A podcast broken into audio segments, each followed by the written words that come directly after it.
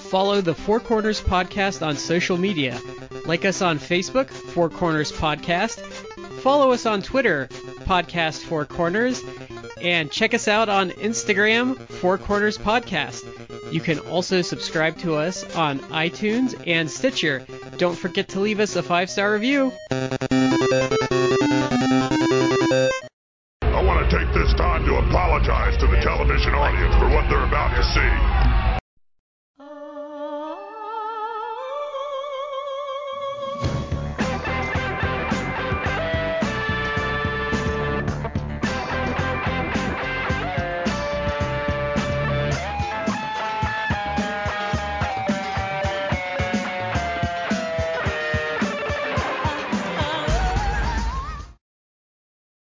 Ladies and gentlemen, welcome to the Four Corners Podcast. I am Shad here with Matt and Brad. Guys, how are you? Uh, doing good, Shad. I'm almost at the end of moving, so almost good. that sounds Uh, about right. Probably doing better than me. I still have boxes from like six months ago. Well, see, but see, but we're kind of got the double. The way we're doing it, we're we moved to a new place, but we have to sell the old house, so it it's like double complicated. Oh wow. Because we decided to sell it empty because I didn't want people rifling through my stuff, so Yeah, we moved out Makes before we're gonna sell it. that makes sense. I'm going to sit here and be awkwardly quiet. Um, we want to say. It's a seller's market right now, Brad. Oh, yeah, it is. Uh, I've been sharing like in my neighborhood. Uh, it's there's a house literally like at least one a week, at least one a week, and the prices that they're selling for is like insane. Like Yeah. a- almost a million dollars. The realtor told us to make absolutely no repairs. We're gonna sell it for about double plus 50% of what we paid for it, and it'll sell in a Mhm. weekend. Oh no, it will sell in like a week. Yeah, but that's Yeah. that's what the houses like. Houses go, they get put up for sale in my uh in my neighborhood, and within a week they're they're like gone. Uh, there was one house, my wife and I were walking through the neighborhood just for like exercise about, I'd say like about a month and a half ago, and the house wasn't even on the market yet. It they just uh, literally like people like walk like the realtor or whatever walked out, put up a coming soon sign, and we saw this as we were walking and like w- we were like at the end of the block and we see them doing that and then by the time we like got to that house literally like a car was already pulling up. It's like hey this house going on the market? Yeah. Okay. Like it was it's that like insane it's, We'll it's see. insane We're like the on my like on our old corner of of um street. We're like the last non-rental property, so I'm pretty sure we're gonna gonna go quick. Mm-hmm. Gotcha. Well, everybody, we want to say thank you out there for joining us for this episode. We'll get our shout outs taken care of here at the beginning. The first one's going to go to Collar and Elbow, the wrestling brand, Collar and Elbow brand.com. Use the promo code for Corners Podcast. That is the number four, capital C and Corners, capital P in Podcast with no spaces to save 10% off your order. And our other shout out means I pass the ball over to Matt. Yeah, that'd be to Orlando Colón. Um, Orlando Colón was not recently released by the WWE. He was released about it like a year, a little over a year ago. Uh, Yeah. And he's uh, better for it. As, well, Matt, as that Epico sounds would like a say, segue. Can't get fired if you don't have a job. That's right. Matt, that sounds like a good segue.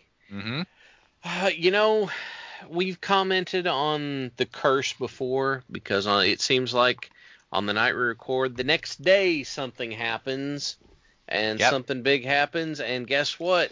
Well, and- After our last recording, And the crazy part is the turnaround time on recording to getting it posted is about 16 hours, and we get bit by this at least once a month, I'd say. Yeah. yeah, I don't know what it is about The- the worst man, is- but- The worst is when we reviewed that Power show, and then Cornette made his little boo boo between Mhm. recording Oh, yeah. and posting. Yeah. So by the time our review of, of Power, which as I remember was pretty glowing review, one of the commentators was already removed. So, um, but yes, we got bit by the snake again. The big releases that happened last week. Um, And they're pretty big releases. They are, and so we're, uh, you know, we're gonna go ahead and, and chop our way through this because, uh, frankly, it's it's too much of a thing for us to not talk about. So, what do you Um, guys think about the rumors kind of that have been? I mean, they've really been floating around for what about five years now about them selling the? WWE. Uh, I don't I don't actually know how long they've been ongoing, but they've they've definitely those rumors have definitely heated up, and p- there are people who I know I've talked to in the last like week who they're like adamant, like oh no, like this is it, like they. Uh, the WWE recently hired Nick Khan to be like? What what, what is his official position? Is it like a uh. I believe it's Is it to like- make them act like a real business. whatever his like official title, but pe- there are people who are swearing like, oh yeah, they like the only reason they brought him in was to get the company in shape for a sale, and uh, I, I don't. I don't know if that's the case, but it uh, there's some things. The, la- the last like week, they have made me question whether that's actually legit. So Nick Khan is, um, if I'm reading this correctly, he is president and chief revenue officer. Now, the the whole thing about like I understand why the rumors are floating about sales and stuff like that, but I've seen it pointed out a few times, and I can't say they're necessarily wrong, but the idea that um, they brought Nick Khan in, like Brad said, to to make them more as per a business, and so they look. He looked around and goes, "Why do we have, um, you know, a social media and a TV uh, promotion department? Why don't we just have a promotions department?" Well, I think, And I think the glaring thing that I've noticed since they signed those big TV deals is people always talk about like how this was like rev- record like revenue for them in a quarter. But when you really dig into the financials, you're always kind of like, wow, that's like all they took away in profit with all that TV money they're making. Like, so I'm kind of wondering if the investors are kind of twisting their arms and be like, look, you guys are not making nearly as much money as you should be. Well, Vince, that's always kind of been Vince's mo anyway. The uh, you know he'd he'd rather make a penny his way than a dime somebody else's way, and it, it would not surprise me if someone finally got in his ear and was like, "Hey, you need someone to tell you how to how to you know make more money than what you're making right now." And It won't happen on the creative side. And I'm kind of wondering too if Vince is like maybe a little more open to suggestion now that like Triple H completely and utterly failed as a promoter. I don't know. Like I mean, I Um, mean, I mean we could talk. I mean, we kind of talked about it, but like, what a fiasco like NXT versus AEW was. Like Triple H really got exposed as as not There being I- able to compete with anyone. I I mean I don't like giving Triple H any breaks. Uh, that's been like throughout his career, but I I I would give him a slight break on that just because I, I there is a it, there's a like a, a long term criticism I have of him in that I think he's a he's probably a better booker than than what Vince or other people have been doing now or the last like few years. But Not much better. but but Triple H also I think gets a lot of credit for NXT, and I've made this argument many times with many people, and like he is just running a PWG sim, Well, but and by that I mean P, PW. I mean seriously, PWG has built a reputation in the last few years as being essentially like the premier. Uh, like indie promotion Indie because- Super Dream Match promotion. Yeah, because they can get uh, some of the best talent uh, in North, at least in North America, and bring in some talent also from like Mexico and occasionally guys from like overseas. But at, at least like North America, like, let's go Canada, uh, United States, Mexico, some of the best talent who put on, they're allowed to have like the best matches. Um, and I don't think they've run a show for like in forever since the pandemic. I don't think they've reopened, No. but And they're They're- kind they're- of they're kind of losing steam because they kind of when WWE went into like talent hoarding mode, what kind of happened to them in a lot of the indies is not only did they poach the the the stars off the indies, but then they came through and they poached like that next group of stars. So the indies Yeah. kind of got double hosed because they lost all their stars, but then they lost all their up and comers, and then everyone was scrambling trying to build up like a completely new generation because they got that next group swiped from them because WWE was just signing everyone. and a bunch a bunch of people who would be the folks that mentor and bring folks up are getting signed to like agent roles or performance Yeah. center contracts Yeah. but if they're not working for AEW. Now, I also yes. think I also think though Triple H swooped in and like the the NXT that everyone really loves and and like you know really has carried their brand for a long time was more the work of Dusty Rhodes and Wa- Ryan Ward um doing the booking. Uh, that's that's a very fair. Uh, I don't know if it's criticism or just observation. it's a good point. The best, the best, um, probably the best in terms of like character work and probably booking was then. Yeah. I'm in the same boat Matt is. I historically I have not liked Triple H, but to give him a modicum of credit, what I'm going to say is I imagine it has got to be just tough as hell to try and run a promotion that you don't actually have control over. So you're he's trying to do NXT stuff with the specter of someone getting pulled off the roster and sent somewhere else with sometimes like no warning at all. Just like we're having a pro yoink, got him. Um, But think about so- it. Think about it like if you were Vince though. Think about like you're you're probably you're probably done in the next five years, and like who you were kind of grooming to take over for you just kind of failed on the big stage. Like, I mean, wouldn't you kind of have lost faith in him if you were Vince? I don't know. 'cause Vince is just such a weird human being that I cannot figure what his thought processes are. Now, the, as you said, Dusty and, and Ward's work on NXT, they deserve a lot of credit. There is something to be said for someone at the top knowing what their strengths and weaknesses are and letting people who are good at things do those things. But I, I the situation that I imagine Triple H finds himself in has got to be frustrating because it's like, okay, the people I leaned on were gone. Ward got transferred to work on one of the main roster shows, didn't he? He got sent to SmackDown. I think he's on Raw Yeah. now, or is he still is he So- still there? I don't know. I think it was But- him and Road Dog at some point on SmackDown.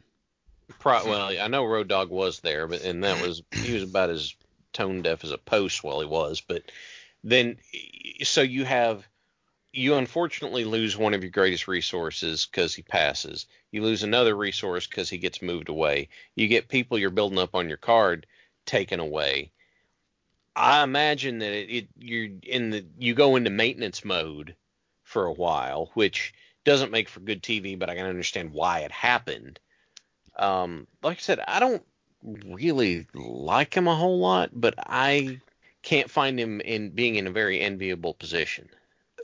Yes, but the other thing that I think was I'll give I'll give him a slight break is that the WWE was trying to screw with AEW because Mhm. they they wanted to curb AEW's growth as best they could. So they counter programmed NXT, which was their their hottest and uh, you could say bestly most like bestly booked. Bestly is not I don't know if it's Best a word even. Best booked best booked, um, certainly best worked uh, brand, which was NXT against AEW. Uh, But it also had the smallest built-in TV audience too. Well, I think I actually yes, think. Um, but it, you I Wait, think, hang on, Matt's let Matt finish his point out real quick. Okay. yes, they did have a small. They had a smaller TV uh, audience or, or fan base, but you could you can in theory build that, and there's a whole there's a whole separate argument as to how how popular wrestling actually is with the overall audience, or, if it's, or is it just the people who are wrestling fans are just more engaged? That's a whole separate argument. I'm not trying Right, to right, get right. into that whole issue, but uh, they try they counter program NXT against that. The pro, but the problem with doing that is that AEW is doing their own thing and they're booking according to whatever their timelines are, whatever their storylines are. Like they can just pace themselves however they need to. Whereas NXT was trying to one up them every week. So now what they did was they they kind of the I generally think all things WWE has been on the downward trend since at least like 2018, but Mm-hmm. NXT arguably was still hanging in there a little bit, but this as soon as they went on TV counter programmed against AEW, like the decline went very fast because they had to basically any any like marquee match, any match you would want to see, any storyline you really wanted to see advanced, they had to hot shut all that shit. Yeah. Yeah. And so it it ruined it. And now it's like look at NXT now. It's like what what matches are you excited to see? Who are you excited to see? Like what what characters? What what workers? Like no one. You can I know guys uh, guys who are like a uh, linked to like the Observer Wrestling Observer group who they get excited for NXT because they're just wrestling nerds, so they're excited to see good matches. And yeah, like on NXT, you'll see good matches. Like there there will be that. Uh, you can kind of say that for most most of the WWE. Like you on ev- even like it, Raw is like a terrible show now. It's it's awful, but you will probably get at least one good match out of that three hour debacle because there are guys like Drew McIntyre who are just you know ra- they're raging against, against the machine trying to put on a good match. Uh, you know, unfortunately with the same opponent they've had for like the last 18 weeks, but Right. I, NXT, it's like they've hotshotted everything. No one is as over as they should be. You've seen all the matches. If to the extent that you don't, you don't really care about them. Well, and, they, and you're stuck with there and they have, um, Mhm. you're stuck with like, they they really ran like any combination of like Gargano, Cole, and Ciampa into the ground for that like year and a half. yes.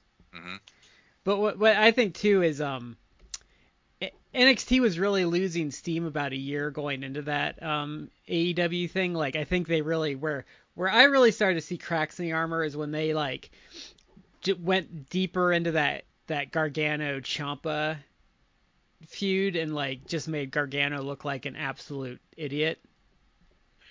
Or as uh, Alvarez calls him, made him look like a geek Yeah. because he he had Ciampa dead to rights and then beat himself. That was the absolute dumbest, one of the dumbest endings I have seen to a hot match. Well, and I don't I don't know about you guys too, but like where where um where NXT really started to lose me was like the takeovers. And like you know it's gonna end at ten and like the main event's starting, you look over at the clock and it's nine oh five every single time. And you're like, oh, like they're gonna put me through another forty five minute match. They got kind of masturbatory with that. Because that's a you that's a perfect way to put it. What was was that the it- it- third? it's gonna. oh, go ahead, Matt. Sorry.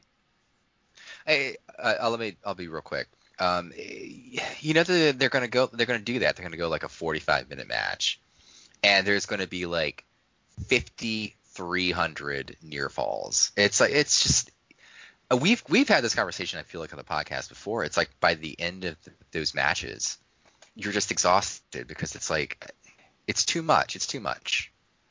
They're, have- they're trying to do too much shit, and it it it, it winds up. It starts it it's like a you know you're like you're going up a roller coaster it's like you're going up up up but then you eventually you, you start going down. It's like okay you didn't peak like you you kept going down down. Now it's like now you've gone the opposite way. And they they don't like they don't like what I really thought um was understated about like those Okada Omega matches is like they really like eased you into it before they started doing like the crazy stuff. And um like they did much better at like pacing those longer matches and I think I think New Japan's much better about managing those longer matches where like you get those peaks and valleys kind of like they bring you up okay well we're going to bring you down a little bit so we can get you ready for like going up again. I think your your roller coaster analogy is is really spot on because most roller coasters the way they operate is you you go up up up up up up up to the top of the hill then you start coming down then you've got a bunch of other stuff that comes after it ups and downs and twists and turns and that sort of stuff well that's the way that WWE likes to book is they like Match starts. We're going into the heat. Come over here. We drop down. Now we're getting shine, and then we're gonna like do stuff for the ending. Except those matches got to the point where it was one big hill, and then another big hill, and then another big hill, and you know what? That gets boring after a while. You once you start me- messing with your regular match format, you can't draw things out too long or people are going to get bored, especially an audience you have conditioned to the way your matches work. And it's just So- like, how many super kicks in one night can you possibly see before you you get tired of it?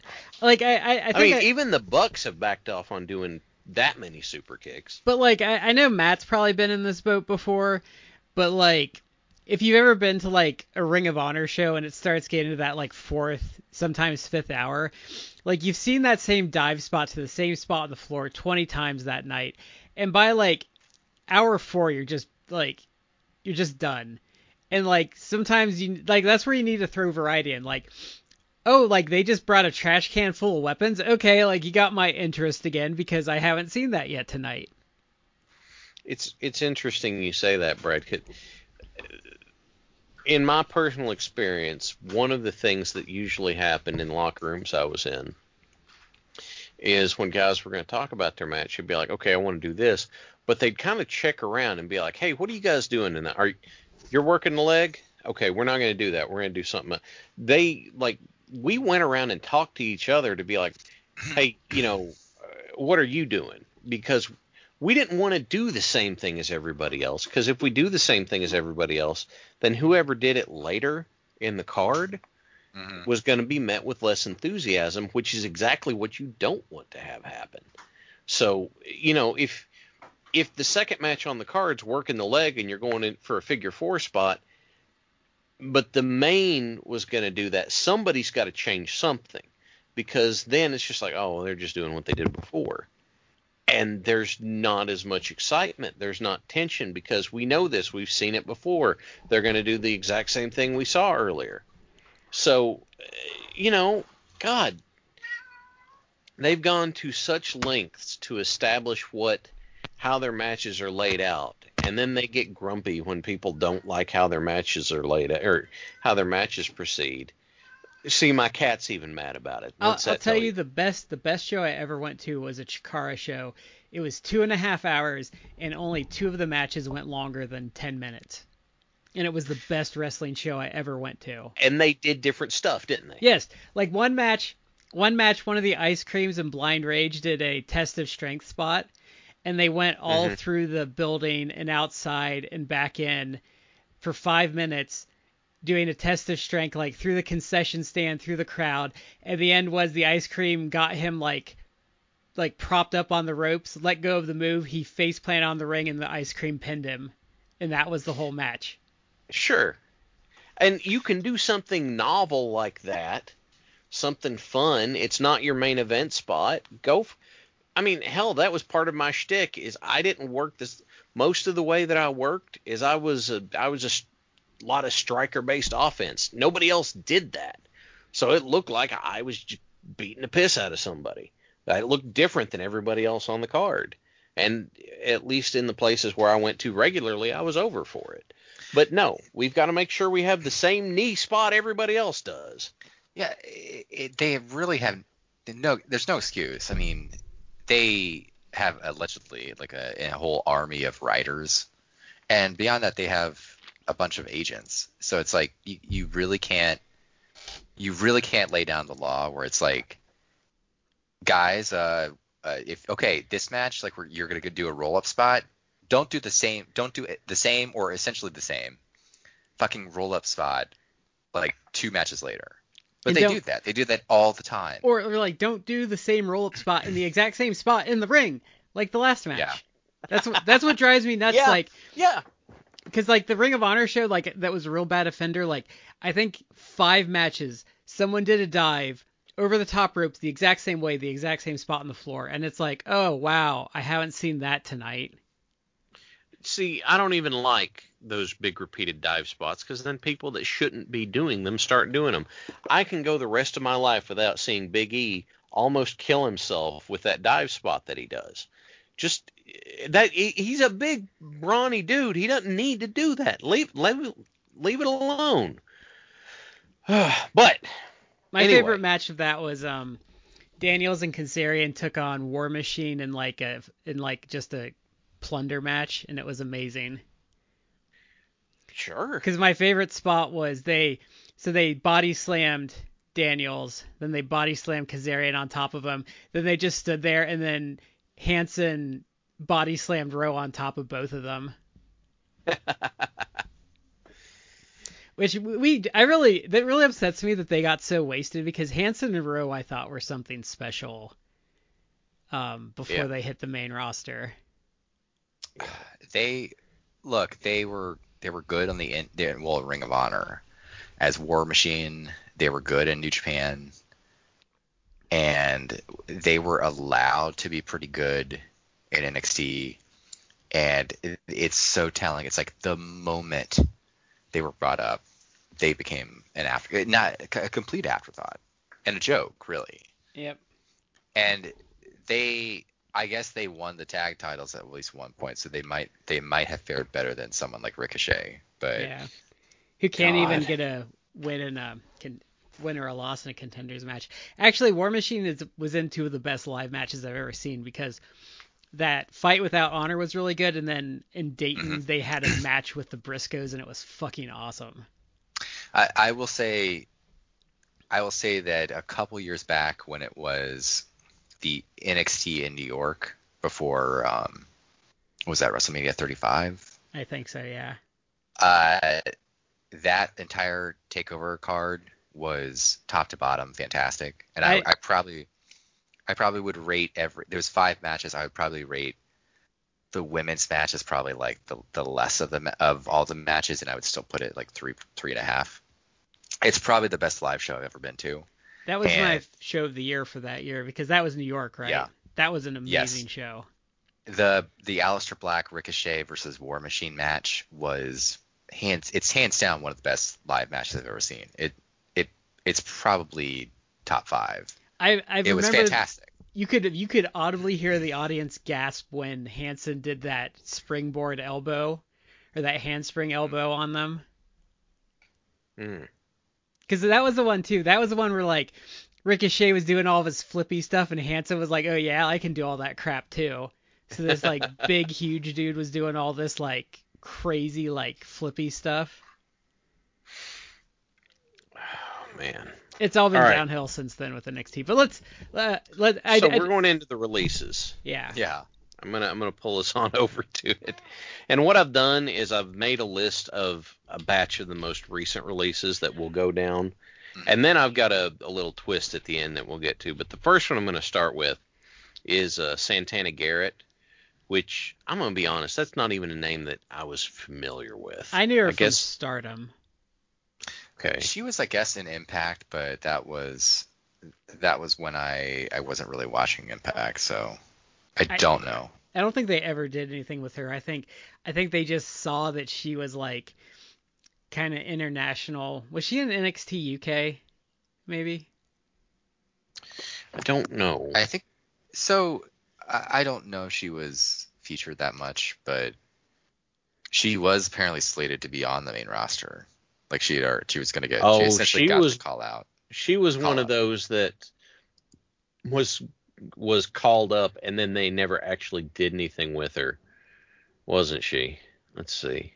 She was. I thought she was decent when she when I saw her in Stardom a couple times. Um, let's see. No, she was on Raw once, lost to Belair. Had a losing, yeah, she lost to Bianca Belair, losing streak in NXT. Hmm. Um, July 1st, 2020, she was squashed by Mercedes Martinez. She was 12th in the Women's Rumble in 2021. So, and then she got released. Like that, that, that's been pretty much it for her. Like they, it doesn't look like they've done much with her. I really never understand the decisions they make with the women they push. I don't know. Uh, it, just it seems like, as you said, it was a talent hoarding decision, I guess. So I think she I think she'll I think she'll get a job somewhere because um I think Brian Alvarez or Meltzer said it when they were talking about him that and this was in reference to well it's Heidi Lovelace now but um Mhm. that there's there's a high demand for female workers that can actually work well. So yeah, I think she'll be fine. Do we want to talk about Heidi Lovelace being released or Santana Yeah. Garrett probably will probably could get a job. I, I'm not that familiar with her, but there are companies out there like Ring of Honor, Ring of Honor, Impact, and NWA Power specifically all need like women wrestlers. I don't power yeah. power just needs warm bodies at this point. Yes, but it's also like how much is how much can Billy Corgan actually afford to pay? So I don't Um, know. I- if if Impact has uh, you know TNA Impact had had a previous relationship with her, then she could go back there. I don't know. Yeah. Well, I think There's part of me that thinks that if I could if I could still lace up the boots, I'd send a demo tape to NWA and see what happened. it really Uh, um if they're if yeah. they'll hire Tyrus, Ty, Tyree, what, what, Tyrus, Tyrus. name? Yeah, they, then you got a shot. They're wasting Austin Idol And you're on probably- him too. Uh, several years retired, you're still probably better than him. Yeah, definitely. So- Uh, Would Ruby Riot, aka Heidi Lovelace, be like one of the most squandered talents of the last five years? Yes. She's uh I've seen her wrestle live before WWE when she was working at Heidi Lovelace for a Shimmer show mhm. and she was she was great. She's she's incredibly talented. And what we saw when sh- when she was allowed to, like we we saw like flashes of how good she could be. And she's a good talker. Like she can she can get herself over. She has a unique look. Like I actually I, I think that if she she could have of all the women that they've released in this last I would say she probably has really good prospects. I would say Mhm. so because there's um she has well there for one I think she has a fairly unique look that no one else has. Um so she has an automatic niche for herself. Um as you said she's a decent talker. She works really well. Um I just think that anyone that wants like someone that you could probably shuffle into like the upper mid card of your women's division like would want her. I think AEW would kill for her honestly. AEW, I think, got a lot of criticism um, in several months back for their women's division. I think it has been slowly improving and improving quite well. Um, I- I partly, Be- because of Serena Deeb, honestly. Like I think the second they had her start working, Mhm. um, their division automatically looked better and more important because it's she's like I I mean I don't know like because she was never on my radar, but like the last I don't know couple years with her, like she just there's something about her that just makes everything around her better. Like she is she is a, a criminally underrated talent. I only remember her uh, prior to her more recent work. I only remember her from when she was in the WWE as part of like Punk's uh, Straight Edge Edge. Society. Yeah. Yeah. and she's um she's not she's not that old she's 34 uh yeah, she is she under is she under AEW contract or is she under TNA contract She just lost the NWA She lost the- women's title, yes. so I'm guessing she's AEW bound. Wasn't she also um, at the uh, at the performance center as a coach as part of her part of her contract too? Maybe. I should I should I don't that know. Are you thinking There- about Sarah Stock, aka Sarah Del Uh, Rey? No, well I knew Del Rey was, but I'm I'm seriously wondering if Serena Deeb was. I'll look it up. You guys, Now, there's I'll, I'll check on that. There's someone if she could still go is someone I would I would back a dump truck full of money up to her house and be like, "Hey, you want all this money? Like, you want to still wrestle?" Hmm. Cause she's um. I I cannot speak highly enough of her. Like there is um there's a Chikara match with her versus Ophidian that's just amazing. we're actually we're actually cursed with all this intergender res- intergender intergender wrestling now because Gender she wrestling.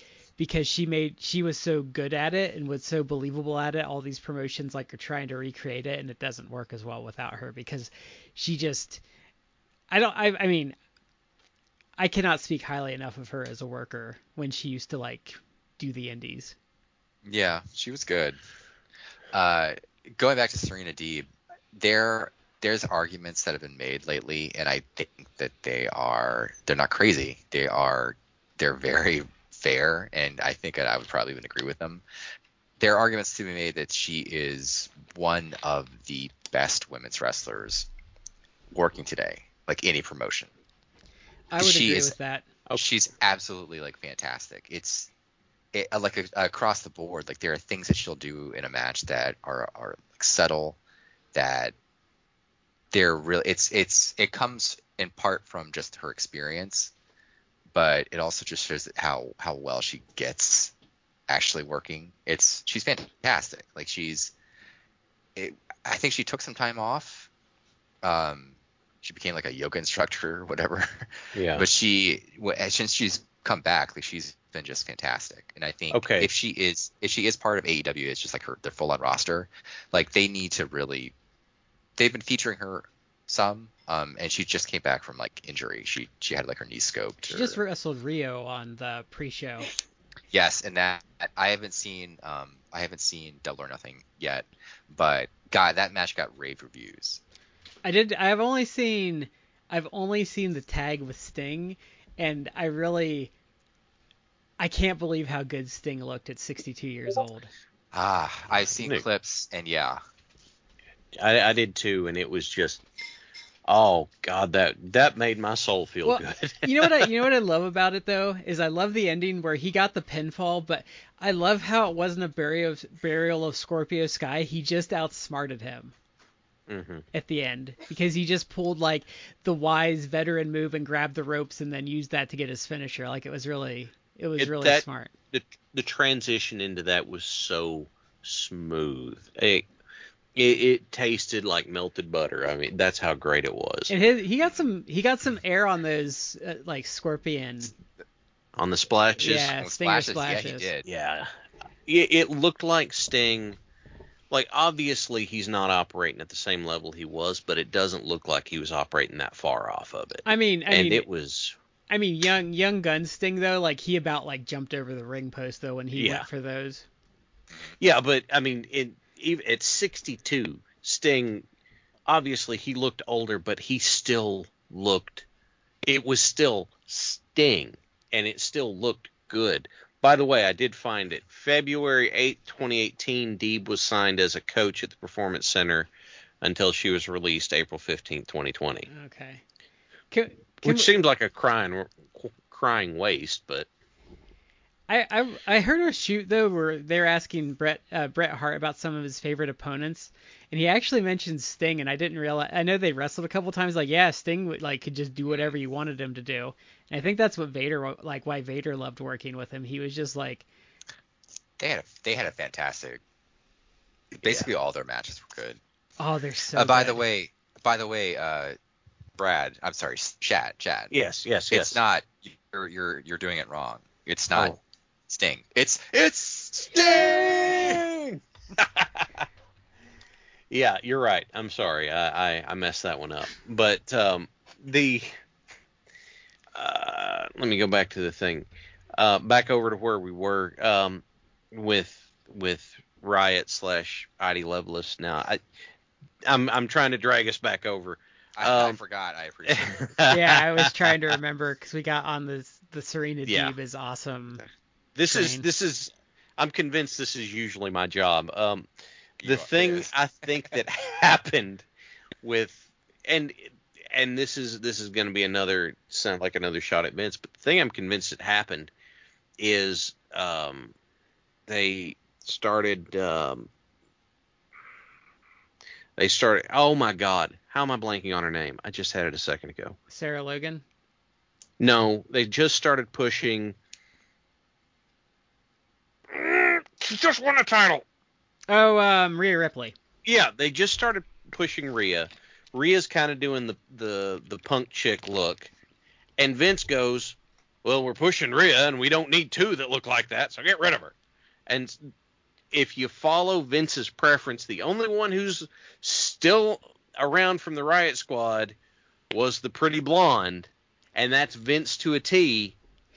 So I don't get the Rhea Ripley thing. Well, I'm not gonna go into it, but like, I just don't. I don't get what they see in her, and I don't get the people that get excited about her. Like, I, Well, I, I admit NXT squandered her at some point, but like, she just, she's just missing something for me. Like, I feel like, I feel like they got excited about her because she looks like girl Triple H, and um, that's part of it. But I don't know. But we'll, Well, we I- won't go into that. I, briefly I will say I do I would agree that she's missing something. I don't exactly know what. I do think she was probably on the road to to getting that, to getting whatever that intangible something is. And then they they just like chose to cut her knees off for like a year. Yeah. And now now she's kind of like cold and it's like I, I don't it, they haven't been able to kind of reclaim like any of the magic bef- Like, that she you- had before. if you compare her like let- let's like compare the two like her and Bianca Belair who both got their like big moments at Mm. Mania like Bianca Belair is like rough around the edges and she needs a little work here and there but like I get it when you see Bianca Belair she does cool stuff like I like the hair thing like she's got personality like I just don't see the same things in like Rhea Ripley like that I do in like Bianca Belair I don't. I'm not like a fan of Bianca Belair, Belair, but I mean, I could also say the same for most of the women on that roster. Like they don't really do anything for me. But Bianca Belair um, has connected with people, at least a certain amount of people, and she is like crazy athletic. So she has those two things really going for her. So it makes perfect sense for them to kind of do like uh, push her, make trying to make her a new star. Cause that's God for God forbid they actually make new stars. yeah yeah, Like, so I, I I agree with you. I get it. Like Rhea Ripley, it's like they, it's like they they had slotted her to be a big star. They kind of were pushed her, and then they had her lose. Was to Charlotte, right? They had her lose. yeah And then and then Yeah. and then again did nothing for a year, and then it's all of a sudden it's like okay now time to push her again. It's like no, she's like cold now. So now it's like you're you're putting her in angles and you're doing stuff with her that I don't care about. And I just realized we were supposed to be talking about Heidi Lovelace, and I I've derailed us into no it's I talking do about this. Rhea Ripley. But I, you know, and and the problem I've seen with Raw is it feels like there's four women on the roster again. Oh yeah, yeah. never. It, it doesn't matter how good those four are when it feels like the the entirety of a division is four people. That gets boring. Yeah. So what's and um? so oh, sorry. the next one I'm going to take us to on the list. Can I go We're gonna- back real quick before you Yeah. get there? I'm so sorry, Chad. I, the point I had wanted to make like 15 minutes ago was that AEW's roster, the women's roster, wasn't great. I think it's improved both in terms of their talent and in terms of like the quality of the work. Uh, I mean, you get people like Tay Conti who has improved like leaps and bounds, and even if you want to take someone who's more established, like Britt Baker, Britt Baker has improved a ton in the last year. yeah. Um, especially like with her character work, uh, her like promos, everything.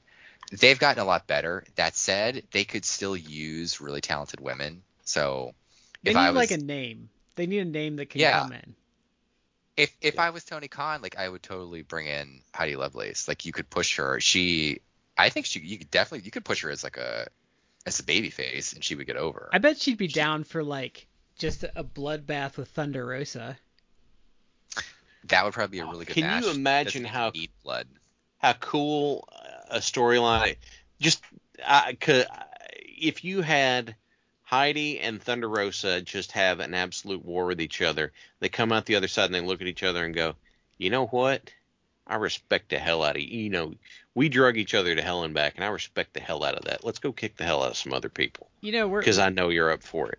I'm gonna I'm gonna derail us a little bit just because we're talking about it, but I might be crazy, but my match of the year through the first half of the year is probably that Britt Baker versus Thunder Rosa match. That's I've that's gotta crazy. dig it up. No, it's not crazy.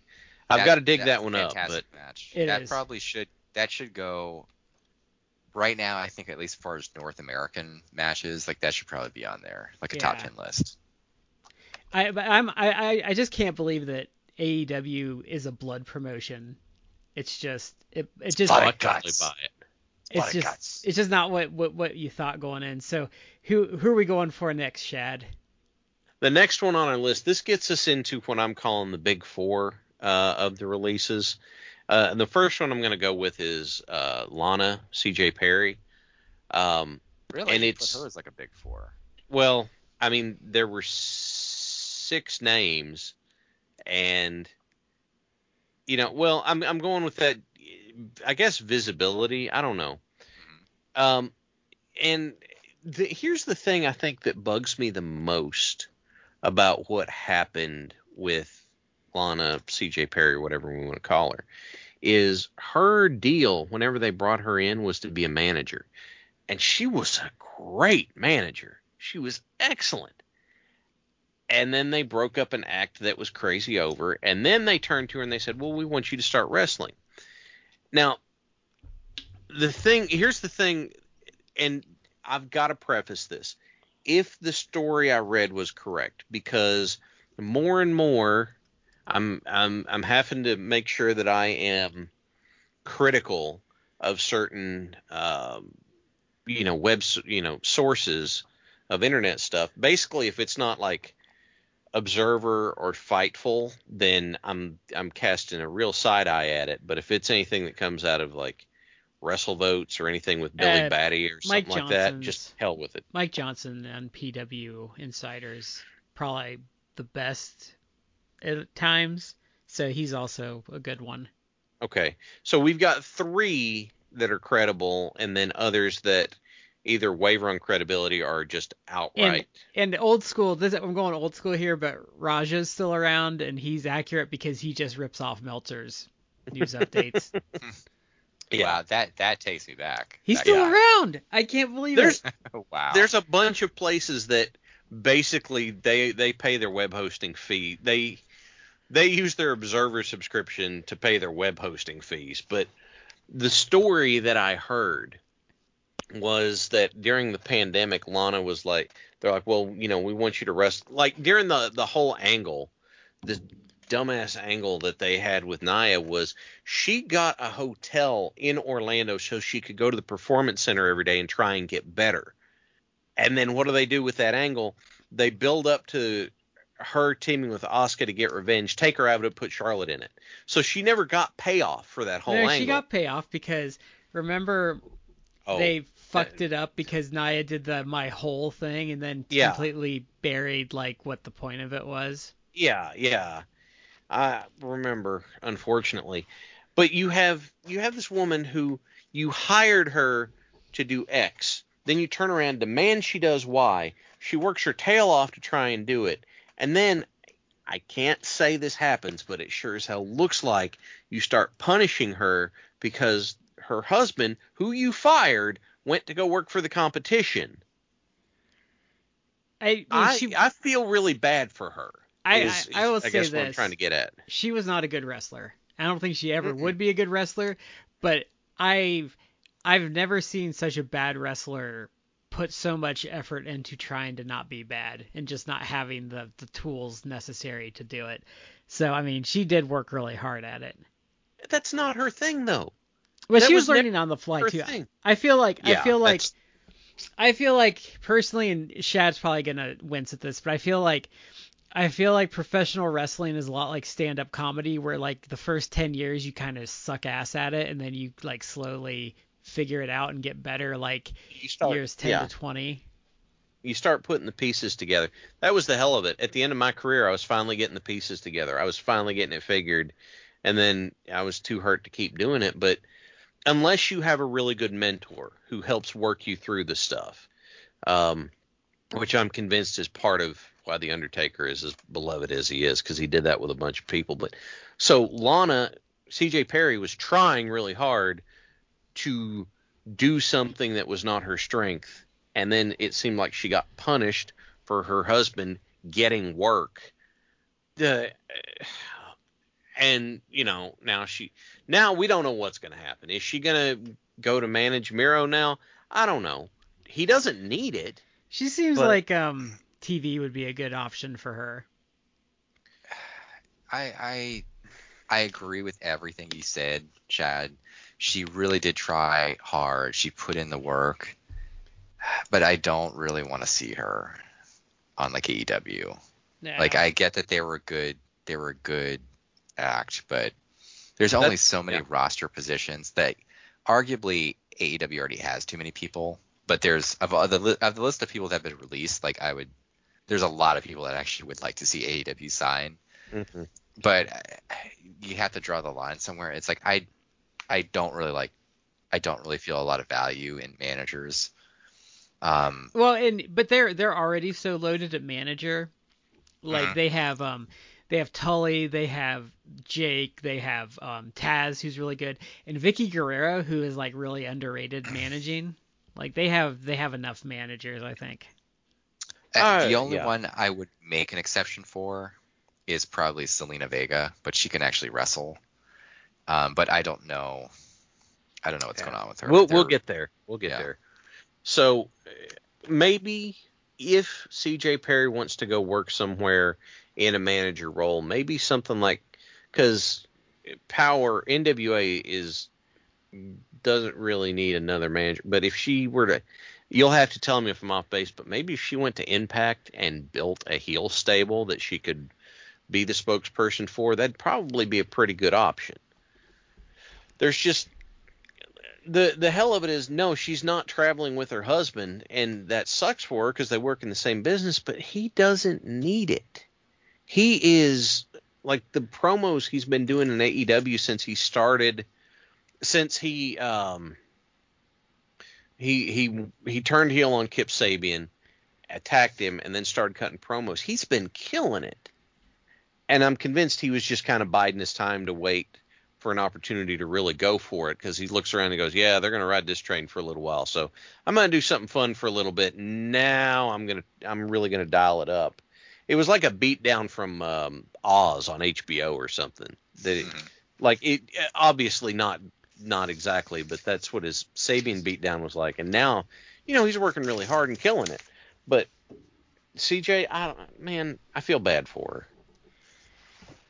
her. Okay, next on my list that I made, I'm, I'm sorry, I'm steering the ship here. Um, that I'm gonna go to is Buddy Murphy. So he was always I I I appreciate they tried to push him. I thought his stuff with Seth Rollins was okay, even though I don't like Rollins, but he was always a weird fit there for me because he doesn't he's not a WWE guy. Like he doesn't have the charisma for it. I see him like where I think I where I think Murphy would be really great is like going to New Japan and having a run there.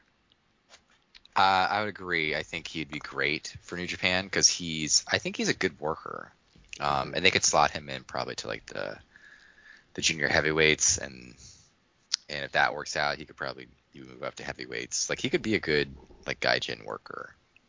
That was exactly what I heard Alvarez say in a YouTube video this morning. Mhm. Was you know go to New Japan and and go over there and do work rate stuff. He'd also probably work in a place like Ring of Honor because they're kind of more like work rate centered.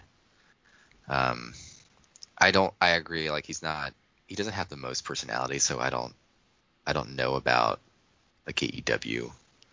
Maybe if he he goes establish himself in uh in like New Japan or someplace like that, he could he could maybe come in. The problem I see with him in AEW is, I think he's a really good worker, but I think he, I think like, I think, he- and I, I don't mean this to sound bad because I do think he's a really good worker, but I think in AEW he's too dime a dozen work rate wise, and I think he doesn't have the Ah. charisma to like, he doesn't have like, he doesn't have like what Darby Allin has that's gotten him Yeah. over. Yeah, that's that's a good point. I, I don't really like a lot of his criticisms, but uh, on the on one of the Observer shows, like Lance Storm gave like some uh, some thoughts on this. I think it was Lance Storm, and he was like, "Yeah, he's a good worker, but like, so what? Like AEW has like a ton of well, he did he was spe- specifically talking about Buddy Murphy, but he was talking about like uh, Jungle Boy, and he was basically saying like, well, you know, part of the reason why Jungle Boy hasn't moved up the card, although they are kind of now doing something with Jungle Boy, is that like yeah, he's a good worker, but like so what? Like there's like a hundred good workers in AEW. Like you, you need to do more. You need to like get your promo skills over. That's something that will get you that'll make you stand out. You need to have some sort of extra something. And it's Mm-hmm. I kind of think that's a little that is true. Um, I, I Darby Allin has gotten over because he's he's incredibly unique and Mm-hmm. the character and everything works.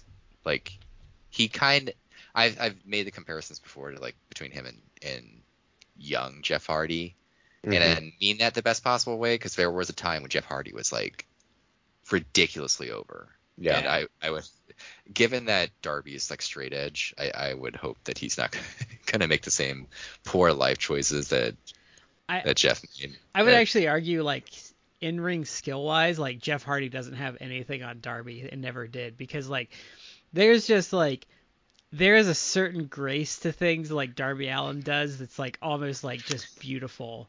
Like he's almost like that- a he's almost like a ballerina at times, like just how much like grace he he reminds me a lot of Finn Balor. Like Finn Balor has that real like Mm-hmm. there's something beautiful about the way he moves, like and how just like smooth and like easy it is, and Darby really has that too. The thing that Dar- that is understated about Darby that they don't really focus on a lot is that the dude actually has an amateur wrestling background. Like he Mhm. he's actually incredibly like skilled from a from a just a, a tactical like perspective. Mm-hmm. Um, and they don't really focus on that because I mean the dude is like flying around. He's doing like inc- insane spots. So, but he can chain wrestle and do it very very well. What I would say if if people want to say that Darby Allin is like, because I've seen, I swear WWE stands drive me crazy, but I've seen some people like, oh Darby Allin's good, but he's just like a Jeff Hardy ripoff. Like, no, no, he's better, and here's why. At the same point of, well, not not really the same point. I would never. I don't ever remember seeing Jeff Hardy doing the same kind of nuanced, specific storytelling as, for example, Darby Allin did trying to take out Cody Rhodes' hand in that first match that he and Cody had. Like, the whole story of that match is Cody's trying to put him down, and Darby's fighting back by trying to take Cody's right hand out of commission. Like, Jeff Hardy throws himself at stuff and throws himself self off of stuff and then gets flung around. It was pretty cool. Cody or yeah, Darby does way the hell more.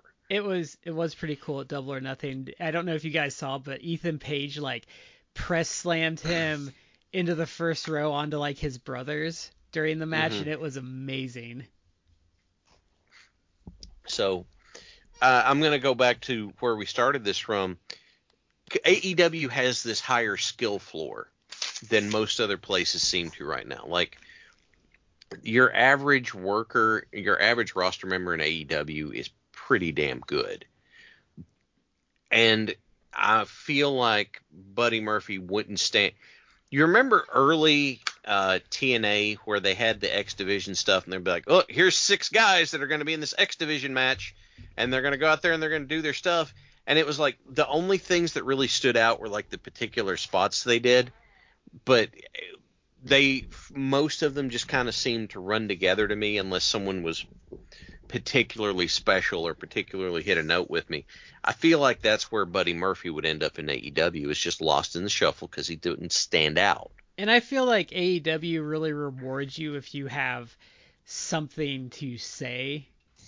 hmm Like if you have like if you have like a real passion and like a real creativity to it. Like I think that's where Miro's stuff is really turned around is I think he's really grabbed the bull by the horns and it's like his stuff now. Yeah. Like I think that's where you get really rewarded in AEW and like I just think um I don't know. I just don't know. Like I think he needs to work on some stuff to get there for AEW. I just I I feel like that Buddy and I could be wrong about this, I'll admit it. I could very easily be wrong about this, but I don't feel like Buddy Murphy would stand out enough in AEW for it to be worth him going there. You guys say New Japan. I think that's a great idea. Now, the next one on the list, though, might be able to pull it off. Um, because the next one on the list is Aleister Black, which this is like this. Everyone, it it came out of nowhere for everyone because it seemed like he just started doing this program with Big E, and you know he was finally getting back on TV and all this kind of stuff, and then he's just gone. Mhm. And he's, you know, what does Aleister Black slash I guess Tommy End now offer that nobody else has? He has a style that doesn't really look like anybody else that's on the rosters. I think. I like Tommy End, but I do think um, I, I've always thought he's had a ceiling, which I think some people that go over the moon about him are a little off. Like I, I would push him, but I don't think he's a guy you ever like make your top guy. Like I think he's always like he. I mean, th- there's nothing wrong with that. Like I think he's just like a good like upper mid cardish guy that's there to support your stars and maybe like get like some one off runs with belts to like transition stuff. But I mean, that's not that's not really a shot at him. I think because that that's a skill in and of itself is being that guy. I uh I thought that that he was he was in that role when he was in NXT. Like they did have the belt on him for for like a little bit. Um and I think that that's fine and I I personally two things. Like one, I do think he I would probably agree with you Brad. Like I don't know that you'd make him your ace. He's not going to be the ace of your promotion, but I do think you could push him into like the main event for periods of time. You can put like even put like the belt on him or keep him at least in the upper mid card and do angles with him. I think that's fine. The Or he- second thing though is Or I Go was ahead. gonna say just just real quick to your point, or mm-hmm. just have him in the wings in case your champion gets hurt, so he can he can get you by to the next guy. yeah, and he's got a. I'm sorry, I'm gonna add real quick, Yeah. and then I'll shut up, Matt. He's just got a style and a move set that makes him look like a credible threat to potentially anybody. So he could he could absolutely do that. Now, Matt, please finish your point. the the thing the second thing was just uh, even though that was said like i would agree like you kn- maybe he's not going to be like your top top guy i really do think that once they brought him onto the main roster it's like push push him like push him to that position like the upper mid card something like that because he's unique he's he's interesting like you could have made him a star and that's something that i i I like bang my head against a wall with what the WWE does in the last like few years. It's like you have guys who have established that they can get over. They're unique enough. Like you, why don't you push them as like the top stars? You you're not you don't need to find the next John Cena or the next Roman. Like that's not something that you necessarily need to do with these guys. But there's no reason why guys like Black or Ricochet like shouldn't have been pushed into like the upper mid card, you should be focusing some of your shows on on them. They're they're younger, they're unique, they can get people behind them. Like maybe you could grow the audience. Like that should be like the big thing. It should be about growing the audience, even if you're not gonna like make these guys like the centerpiece of your That your promotion. Like they they have the skills that they could.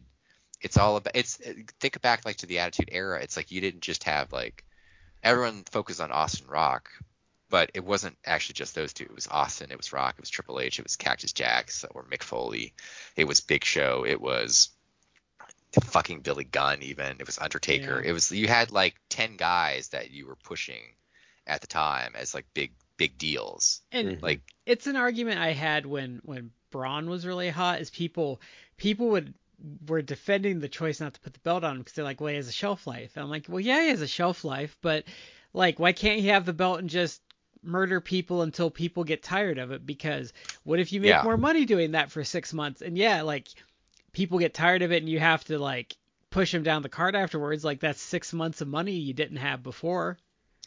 I well, we'll get into him in a minute, but it, it you mentioned two guys. I'll throw in a third one. You had Ricochet, Black, and Mustafa Ali, who uh, don't yeah. work like anybody else on the roster.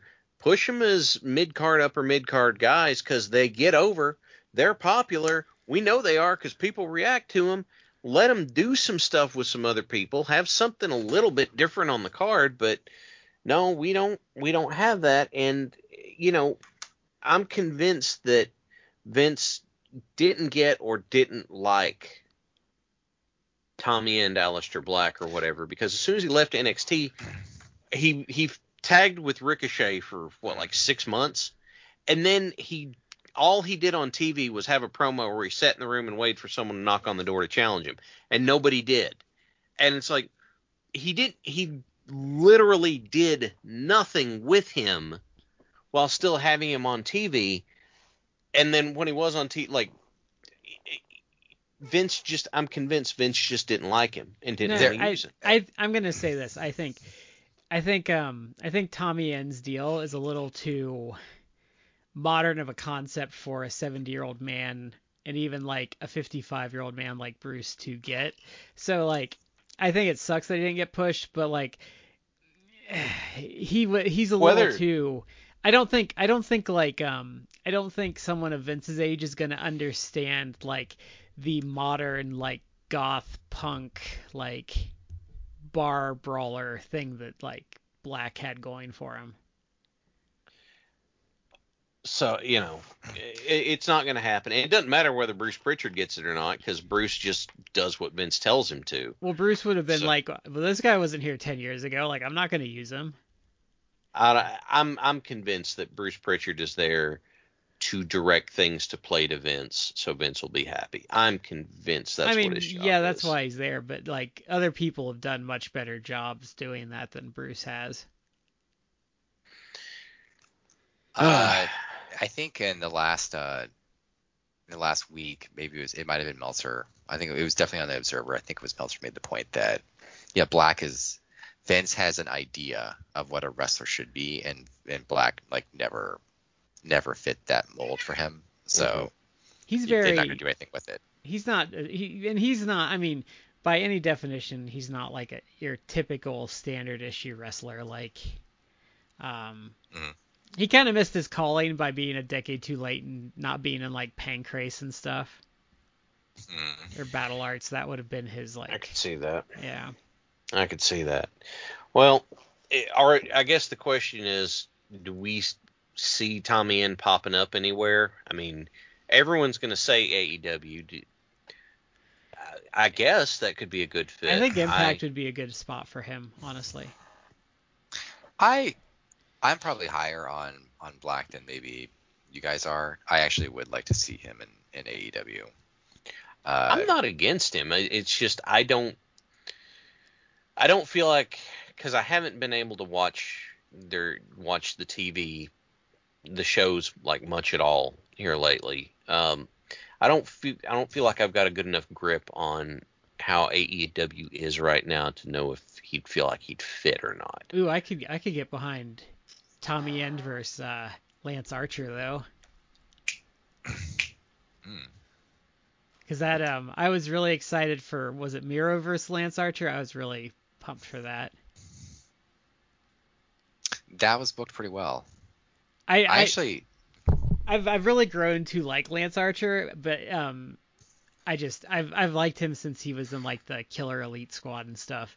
He's he's not like the most amazing in ring guy, but I just like his personality and stuff. he he found like a niche and has run with it and i get i will give him credit like i i i generally like him and i would agree like when they when they were doing the killer elite squad stuff is probably when i started liking him it's really interesting because i mean there was a long there was a long period of time where he was kind of like a joke or at least co- wrestling fans kind of considered him like a joke when he was like, Dallas.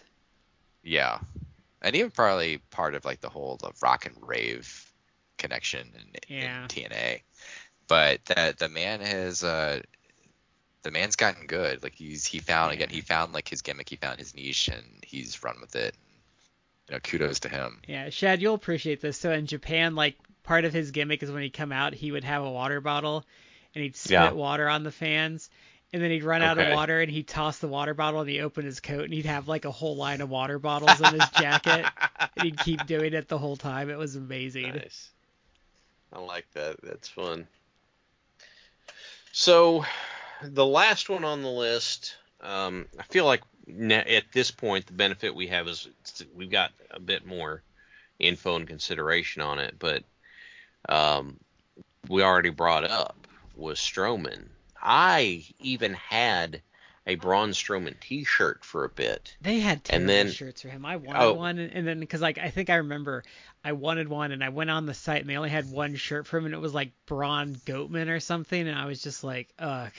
And The then one I got, it was black and it had a gold design on the front with the big M for the Monster Among Men thing, and it had like the weird design of his face on it. But it mm-hmm. was it was more of a design, and it wasn't like too complicated, so I was down with that. But then, you know, after they pretty much pissed away his heat, I just donated it to the Salvation Army because I was It- like, I'm gonna keep it. They well, sidebar like the the WWE shirts, like their WWE shops zone shirts have been awful for like probably Yeah. at least two two three years. But if it's not New Day, it's terrible. No, it's been bad longer than that. I'd say like at least eight years. If it's not New Day or that the random like one-off hits they get like Rusev Day, like they've they've been generally bad. Yeah. yeah, um, I I recall I was I was at SmackDown 1000, the 1000th SmackDown show. Yeah. because that was that aired that took that event took place in Washington D.C. I went to that um, with my wife.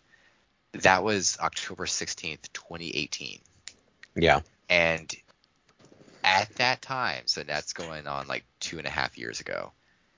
He, Braun was arguably the most over one of the most over guys on that entire roster because when he came out like the entire arena like erupted and he was super over and He was doing such cool stuff at the they time. got him over because they booked him well like he was Dude. booked as a monster he was booked as like They had the dude flip an ambulance on its side. Remember? Yes. No, you That's know where- not possible, but it was still so cool to watch. You know what I think got him over though is remember that match on that random Raw where he and Big Show just had that amazing match. Mm. yes yes that was very much show like passing the torch to him. Well, actually, Meltzer mentioned that because they they were talking about that guy they brought up, and they were like, it wouldn't work like Big Show and Braun did because they were like, the new guy's not as good as Braun was, and Braun's not as good as Big Show, so it would just suck. Oh, uh, Omos the guy that yeah taken Yeah. with AJ. Yeah, so that's why they were they were talking about that. But like, I heard that too. Meltzer, but Meltzer was arguing like, well, they got rid of Braun because Omos is like the new giant plaything, and it's like, okay, but it's concerning to me that the guy has only ever been in, in these tag matches with with AJ, and I'm- when he's in those matches, he's not actually doing a I lot. think- so. I think I think I think Meltzer was more on the money when he was talking about how they've been getting rid of those guys that leveraged AEW into big contracts. And I think I think what happened here is I think I think they just wanted to cut some cost, and Braun probably makes like 1.5 million on his downside, and they were like, well, His like- downside was 1.2 million a year. yeah. So see, I I can say there's merit to him, but if you're wanting to cut costs, like I think I think you could cut Braun and not be out much and but get that money back. So I think I think he was just a casualty of his salary. Well, and Braun also had a history. I'm sorry, Matt. I'll let you go in a Yeah. second. Had a history of doing things that were kind of pissing people off backstage, like showing up late and leaving early. Yeah, And I, I, what I was gonna say is like I, I actually have been a, I've been a Braun fan. Like I like, I generally like him. Like I said, he was like massively over, and then they they didn't do fucking anything with him. They didn't put the title on for like another like year and a half when no one fucking cared about him anymore. They had, you know, God forbid you actually put the title on a guy who was like super over. Let's just have Brock Lesnar hold the title for like eight months while think- while wor- while working like three matches. I think that was in the time period on this podcast that I drove the phrase "strike while the iron's hot" into the Yeah. ground. I so I've generally I, I've kind of been like a Braun fan, but from what the stories I have heard from people, and even like personal stories where it's like people who like interacted with him, not, not like at WWE work like t- staff members, but guys where it's like, yeah, I I helped out like driving guys like from the airport to the show or from the hotel to the the show, something like that. Like he's kind of apparently he's kind of like a dick. Oh, so, really? Yeah, he's apparently like not necessarily the nicest guy. Mm. Uh, Chipotle seemed to like him. well, he might. I mean, he's not. No one I doubt is, is ever like an asshole 100 percent of the time. It just Oh, he seemed like there he, was he a- wasn't Well- that. There was a story about what his Chipotle order was, and it was like obscene. It was like 3,000 calories for his burrito. and they said like if they saw him coming up the street, like they started making it for him because they just knew what his order was. It was like chicken, like I think he got like chicken. He got like the steak, and maybe double steak, and then he got like everything in it. Hmm. I don't remember where I read that though. I think it might have been on ESPN at the time. Well, the the other thing that see here's the other interesting thing about Braun is I don't think I ever heard a story about him declining to do something they wanted him to do. He was always up for I guess damn near anything they asked him to do. He just did it, which you would think Vince would love that, but then I guess he just he either pissed pissed Vince off too much too often with some backstage gaffes or he just negotiated too damn well. Well, I think yeah. I think um I think though being up for anything they ask of you is a bad quality in a top guy. Like um people are probably going to disagree, but I think I think if you're a top guy in wrestling, like you have to be a little bit selfish. Like I think I think um You have to protect yourself. yeah, and that that requires you to be a little bit selfish. Like I think um Yeah. I think some guys get unfairly villainized for stuff like that. Like when guys like bash on like Hogan from like anywhere from like 84 to like 88 for not jobbing to someone, my response is like he was Hulk Hogan at his peak, like he should not have jobbed you. Sorry. Like Yeah. But- Yeah. but like I think I think that like to being too willing to do stuff, like I actually think that hurt Cena long term, and he could have been a bigger star if he would have been more willing to say no. Eh, maybe so. What were you going to say, Matt? Uh, I would actually probably agree uh, with Brad that it's like it's he, he well, and kind of with you too. It's like he, I think he negotiated too well. Like he was getting paid like so much damn money.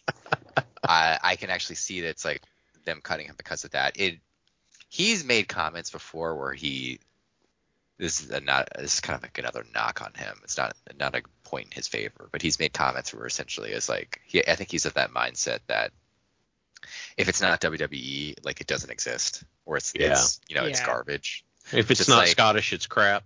Yeah, it's it's so it- it's questionable whether he would go to another promotion, and if he if he was making like 1.2 million, like there's even there's no one who can really compete with that, except for maybe AEW, and AEW I doubt is gonna remotely pay if they were to accept him or want him.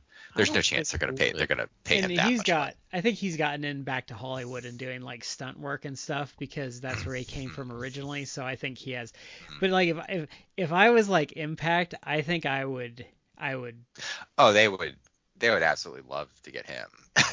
that said, I actually it would not surprise me if he pops back in the WWE. Like, and I mean soon. Like, because if Oh, you're yeah. if you're him, like, it, it would suck to lose that money. But maybe you just go back to them and be like, you know what? All right, let's just like negotiate a new deal for a big pay cut. And in that sense, like, I wouldn't I wouldn't be surprised if they took him back. If he's like willing to take like a, a big pay cut, then he could probably he'd probably bring him back. Because the No. the dude they they did kind of ruin him, but he's a guy who he really should have been. bigger than he was.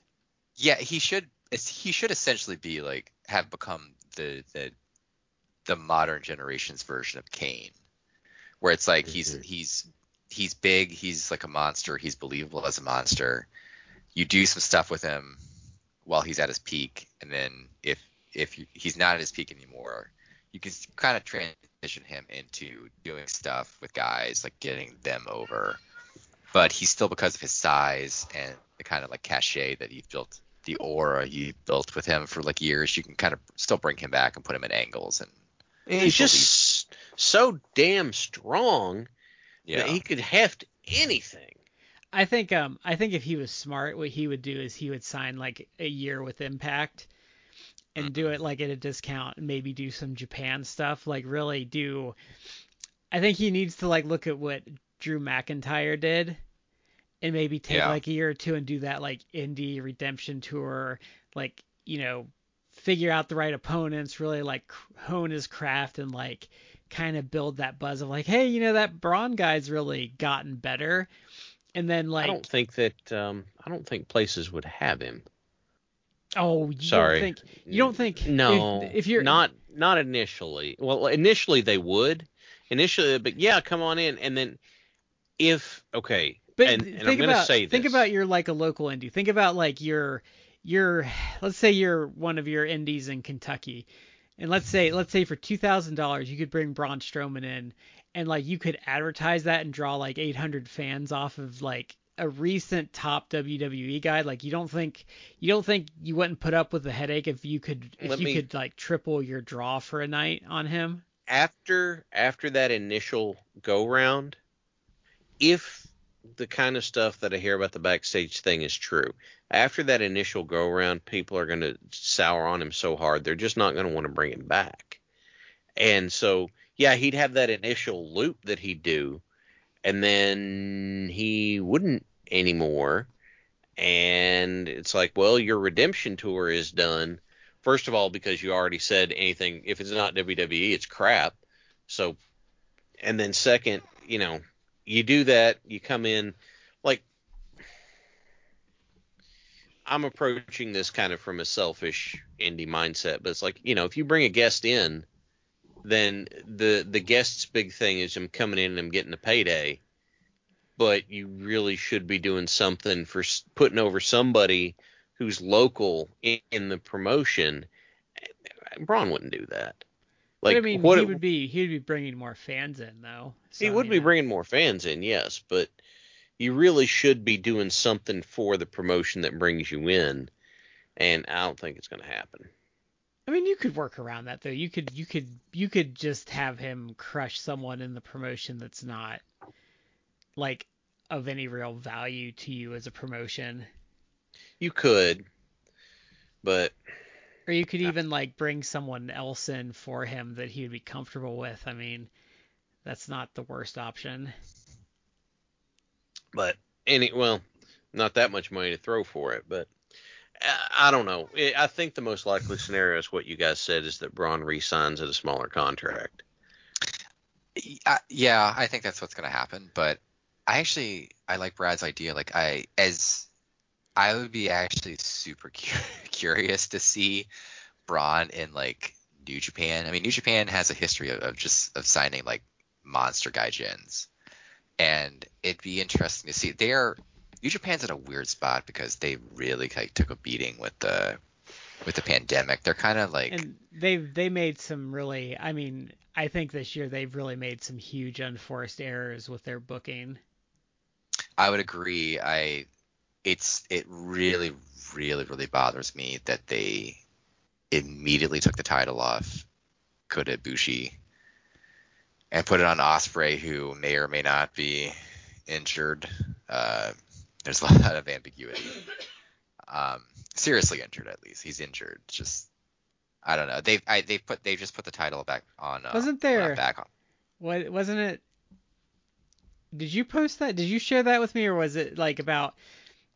Um, there was that whole tour fiasco, and he went home, and he shouldn't have gone home, so they took the belt off of him, or something like. There, I haven't read the Observer to see what's any inside information may have been shared or theorized. Like, but there, there's a lot of like rumors that he, he is injured. Like, he's posted even like an MRI, which shows, you know, his neck is is affected. I, I don't know if it's like herniated disc or bulging disc. Like, the dude does have like neck issues, but there are like, there's like rumors that, you know, oh, you're he's not as hurt to the point where it's like he needs to drop the title and take time off. Um, I don't know. I mean, if you have a neck injury, like you have at least like bulging discs, like maybe you need to like take some time off. But still, like I've heard rumors where it's like, well, you know, maybe he's not that hurt. But there was something I did hear which I didn't think was plausible in that, and this is probably this is part of their like unforced errors. Like New Japan told like foreign talent, they told the Gaijins like, yeah, like there's been some shutdowns because of COVID in Japan, so like you guys can you guys can go home because we're not. It's going to be a while before we reopen and start doing shows. So they they said that, and then literally like days later, they're like, oh yeah, just kidding, like we don't go home. Uh, but Ospreay was kind of like, no, fuck this, like I'm I'm going home. But there are there's allegedly like there's allegedly things going on behind the scenes that like a lot of the Gaijin apparently are not happy. I don't know if they're I don't think I don't the rumor I think is that they're not necessarily being treated fairly. Well, I someone, think- some there was a COVID scare in there too with the Gaijin talent, which I think Mm. you can lay at uh, New Japan's feet. Well, I mean, I know COVID scare. Like there are guys who had COVID, like Okada. Yeah. Uh, Okada for sure had COVID, and there were other people too. I think a I think- got it um, or tested positive. But that might be mixed up in the Okada thing. I know, I know, I know the COVID situation played a role in that, and they were very unhappy with uh, New Japan's handling of that. And I would, I could, I can't blame them from what I read. Mm-hmm. Um, but yeah, they took the title off Ospreay. I mean, off well, off off of Bushi, and they put on Ospreay, and then it's been kind of like a debacle. I think they, I think they're trying to right the ship because they put the title on Shingo Takagi, who's a who's a very good worker, and he's something new and different. So I think maybe they're trying to try and do something new, trying trying to right the ship. But Braun come if Braun were to come in for time, I actually think that would be really interesting. And he's but I no slouch I too. I think I think that's what needs to be stated is he's not a stiff like he has he's not amazing, but he has talent. I've heard. I mean, Meltzer when he was talking about Braun last week, almost was dogging him. He's like, when he was talking about Omos that Omos comparison that you brought up, he was like, "Well, Braun's not as good as Big Show," and it's like, I'd probably yes, I would, I would agree with that. Big Show, I do think is a better worker, but uh, Big Show is also in it. Well, has but- been in the business longer than Braun, but I actually and think Braun. Big Show was mentored by some yeah, top end talent. Too. But he was he was he wasn't necessarily dogging Braun because he al- he also said Omos isn't as good as Braun, and that's also why it wouldn't work because he was saying like, well, Big Show is really good, but Braun was good enough to hold his end of the matches up. So what he's saying is like, Braun isn't at Big Show's level, and the other guy isn't even as good as Braun was to hold up like his end of the matches, is what he was saying. So I don't necessarily think he was dogging Braun because he did compliment him, like saying he was he was game to to Just hold. a quick sidebar, but I don't Yes. see Omos actually going anywhere. Like No, the fact don't that they have they've attached him to AJ, and all he does is come in for the finish on matches. I don't see this going Well, they- anywhere. This they- is going to be like it's not going to be Nathan Jones bad, but I'm pretty sure it's going to And they- flame out. They have M- Mansoor running around now too, who's who's not great either. Yeah. And the one guy, the one guy I actually found intriguing, I can't remember his name now. The one that was doing the Raw Underground thing. What Oh, the guy name? who's with the guy who's with um who's with Apollo Apollo now. yeah, like that guy, Apollo I, I Crews. I actually find intriguing, They've- but They've changed his name. He he was Babatunde. Mm hmm But let me see. Let me look up. What, Oh, was this the guy they were putting in like the Generalissimo gear or something? Yes. yeah, I mean, his real Oh. name is Babatunde. Um, Right. Right. Uh, and he actually he was uh he was an offensive lineman for the Vikings. I think. Like he he actually has an actual you know real sports background. But okay, his name his name is now uh, Commander Aziz. ugh. Uh, It's I don't I actually like the the kind of the gimmick that they're they've done now with Crews, which people have people on Twitter have argued is racist, but it's it's a, a gimmick that Crews actually came up with himself, and I would argue it's not it's not like explicitly racist. He's just doing a variation of the of the the beaten to death but still relevant trope of you know the arrogant cocky heel. Yeah. It, it's just that instead of being like, oh, I'm the best wrestler, that's why I'm cocky, or I'm rich, like that's why I'm cocky, or even someone like CM Punk, when he was doing the straight edge stuff. He's like, oh, I I'm straight edge. That means I'm better than you. I Cocky mean, heel. it's He's tw- just It's he's just like, I'm descended from- yeah. uh, His his gimmick is just like I'm descended from Nigerian royalty. That means I'm better than you. It's just it's he's just a cocky heel, and I actually like what they're doing with him. Like I think he's interesting, but uh, I don't know I don't know why they have it. it the problem I have is the same thing they always do. uh, Sorry, the sidebar. It's just like they have a a big dude. It's like okay, I've seen this script a million times. Like you did it with Sid, you did it with Diesel. It's like you you actually want to get the big guy over.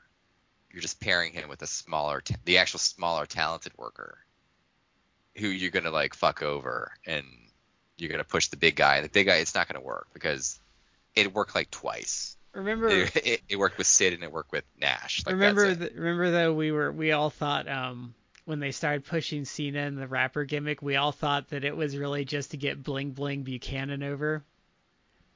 I mean, if they could have, it probably would have been. Yeah. I, Well, wait, I didn't think Buchanan was going to be the one that came out of that. To be honest with you, What, what, when did was it? It was Bling Bling Buchanan, right? And then they they later like reduced it to B two, I think. something like that. You know, I Yeah, actually thought like. I actually thought in a different promotion Buchanan could have actually been something because he actually did have talent. Mm-hmm. They just kind of left him out to dry was the problem. Yeah, like- they did. They they his weaknesses were exposed with what they wanted him to do, and so he he didn't get. He couldn't play to his strengths because they were on such full display. But yeah. I I think um I think Ruby Riott and Murphy are the most likely to pop up in other promotions um, out of the group that got released. Um, you know, given the the uh, the lack of of named women talent that are floating around in the ether right now, I, I think she would probably be the the most spot on to or the most sure bet to have a job. The last twist I wanted to throw into this, and because I was looking at the the release list from here recently, and something struck me and I I realized, and this was not part of the great bloodletting back on April, April 15th. It was just after it. And I can't help but wonder the stories were that Daniel Bryan, Brian Danielson, they couldn't come to terms on his contract.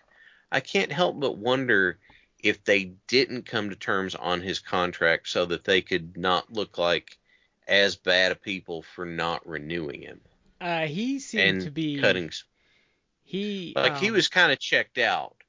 because he begged them. He was begging them to not put him in the Mania main event going into that, and then he said afterwards he felt nothing. So I think um, which we we never did we ever talk about that how he he a wanted he wanted to come back that bad that he did all that experimental stuff to come back to wrestling and they somehow beat his love of wrestling out of him within two years of like coming back. I um I don't know what he's gonna do. Um but that's a guy he's he, I think he's just turned 40. So, you know, he's he's older now, but it's it's it's Daniel Bryan or Bryan Danielson, whatever you want to call him. Like I feel if he's healthy and if he wants to continue and he's not interested in going back to the WWE, like He literally every his, he can Yeah. write his ticket wherever he yes, wants to literally every promotion should want should be trying tripping over themselves trying to, to sign him. Like Tony Khan and AEW absolutely should be trying to sign him. Um, because even if you get just a couple years out of him, like then you could, you know, if he's willing, you could transition him into being like uh, a coach. You could uh, have him train guys. You could have him do commentary. I mean, shit, he did commentary at, at certain points in his career. Like he's done that. He's he's entertaining. Like he he has too much value even at 40 to not try, not not- not Yeah. do something. And obviously, like there are there are people who uh, just fans would love to have him work in like someplace like New Japan because uh, he would probably have like fantastic matches with literally probably everyone on So- that roster. I think he's gonna Supposedly there was Uh, I was going to say, supposedly part of the sticking point in the contract negotiations was that he wanted to have the flexibility to go do some New Japan stuff, and they wouldn't let him. And if anybody's going to have, if anybody would have had the leverage to pull it off, it would have been him. But Brad, go ahead and. I I was gonna say I think I I could see him wanting a lighter work schedule too, so he can spend time with his family because he does have. Yeah. How old is his kid now? Like three or four? Well, he's got two now Oh, okay. because And the youngest one. Birdie is the older one, and the young his son is the younger one, who's real new. So I think I think they're, they're, his kids are getting to that age where I think he'd want to be around more. So I Yeah. could see him wanting like a lighter workload. I mean, I don't think you can do outside of maybe like Impact, which would be almost like small potatoes to him. Like I, Yeah. you can't probably do much better than AEW because AEW. I mean, they have so that they're they're going to essentially have four shows. It's going to Yeah. be Dark and Elevation, which are going to you know YouTube shows, and then you have Dynamite and whatever the new show is going to be, which is starting. Uh, think, Rampage. Rampage. Whatever the Mark Henry property is. Yes. um, and then you have like obviously pay per views, but even if even if AEW goes back to actually just touring like house shows, whatever, I doubt I doubt they'd be doing that if I- they do it. You know, I if- doubt they'd be doing it that often. So, and he probably wouldn't if he signed a deal with them, like he probably wouldn't even have to do that. Like you're you're talking about he would maybe have to work if he just did one one show a week plus like pay per views or special events. You're talking like what 60 60 shows a year maybe maybe a little bit over that. It's like that's even if you have a, a big pay cut because they're not they don't they don't make or can't you know, spend WWE money. Like you could make a good amount of money just doing like a- for like a limited amount of shows. Plus they have the flexibility where it's like, oh hey Daniel, you want to you want to go do a New Japan tour? Like that's cool. Eh, But I think my- I think though he could where he could clean up though is I think he has enough leverage that he could probably negotiate with like pro wrestling tees and get like a larger cut for himself. Oh yeah. I was thinking my two favorite things about AEW don't even have to do with the talent there. Number one, the creative freedom that everybody has. They come up with something. I want to do this. All right, go out there and if it, you know, see if you can make it work. And if it works, great. And if it doesn't, well, time to work on something else. Like there's the creative freedom for that. And number two, the openness they have to work with other people.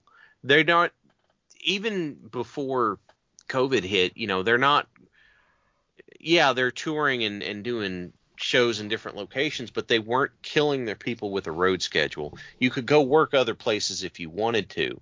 Like those two things right there say to me at least, hey, we value the guys that are on our roster.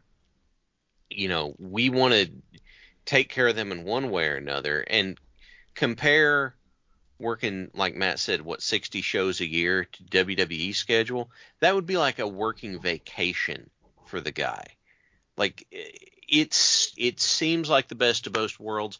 Or he might just go, you know what? I'm just gonna do it. I'm gonna make a list of promotions, and I'm just gonna go and talk to him and do a short run with each one of them because you know what? I can and I feel like it.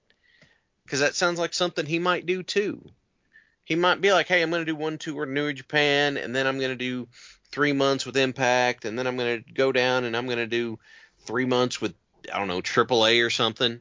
Like, he could do that because he's got that kind of leverage. Uh, You know what I, I, I was gonna say? One of the underrated storylines of the last year is that Eddie Kingston and Jon Moxley tried to beat each other up, then earned each other's respect, and now they're just best buds and beat e- beat other people up. Mm-hmm. I personally would have put the tag titles on them. at Double or Nothing. Yeah, that was You- a you- mistake. I'm You- betting. You don't even have to have it to be like a long run. You could literally have them ha- hold the titles for like a month and then put it back on the Young Bucks. But I think he Um, deserve. I I think that was some like that's further like cementing Moxley as like your ace because that's something that like it very ace behavior where it's like Yeah. if he's not in the world title picture, he's still in like a title picture because he wins like the tag titles or something like that. And I'm I would've- think, I thinking, think um, Kingston that- deserves the title. Yeah. Yeah. I'm thinking that the that them losing that was to give Mox some time off for his daughter to be born, Maybe. like for him to be home for that. But I agree with you. Kingston deserve. I hope Kingston gets a world title run in AEW at some point so he can retire as a world champion because my God, the man is so good and it looks like he's finally got it together. And then, uh, you know, like you said, Mox being the ace there, just doing all kinds of stuff all over the place. I love it. Like Mox is so much fun to watch on their shows. Uh, but yeah, I- I'm suspecting that that's that's I- paternity leave. I would have put the belts on too. I feel like that was a mistake on their part. Yeah, I'm uh, I'm pretty sure it's setting up for paternity leave. Oh well. So we got anything else we want to discuss on this one? I, Do you have something, Chad? no, I think uh, that that runs down my list. That's all I've got for it. I I have two.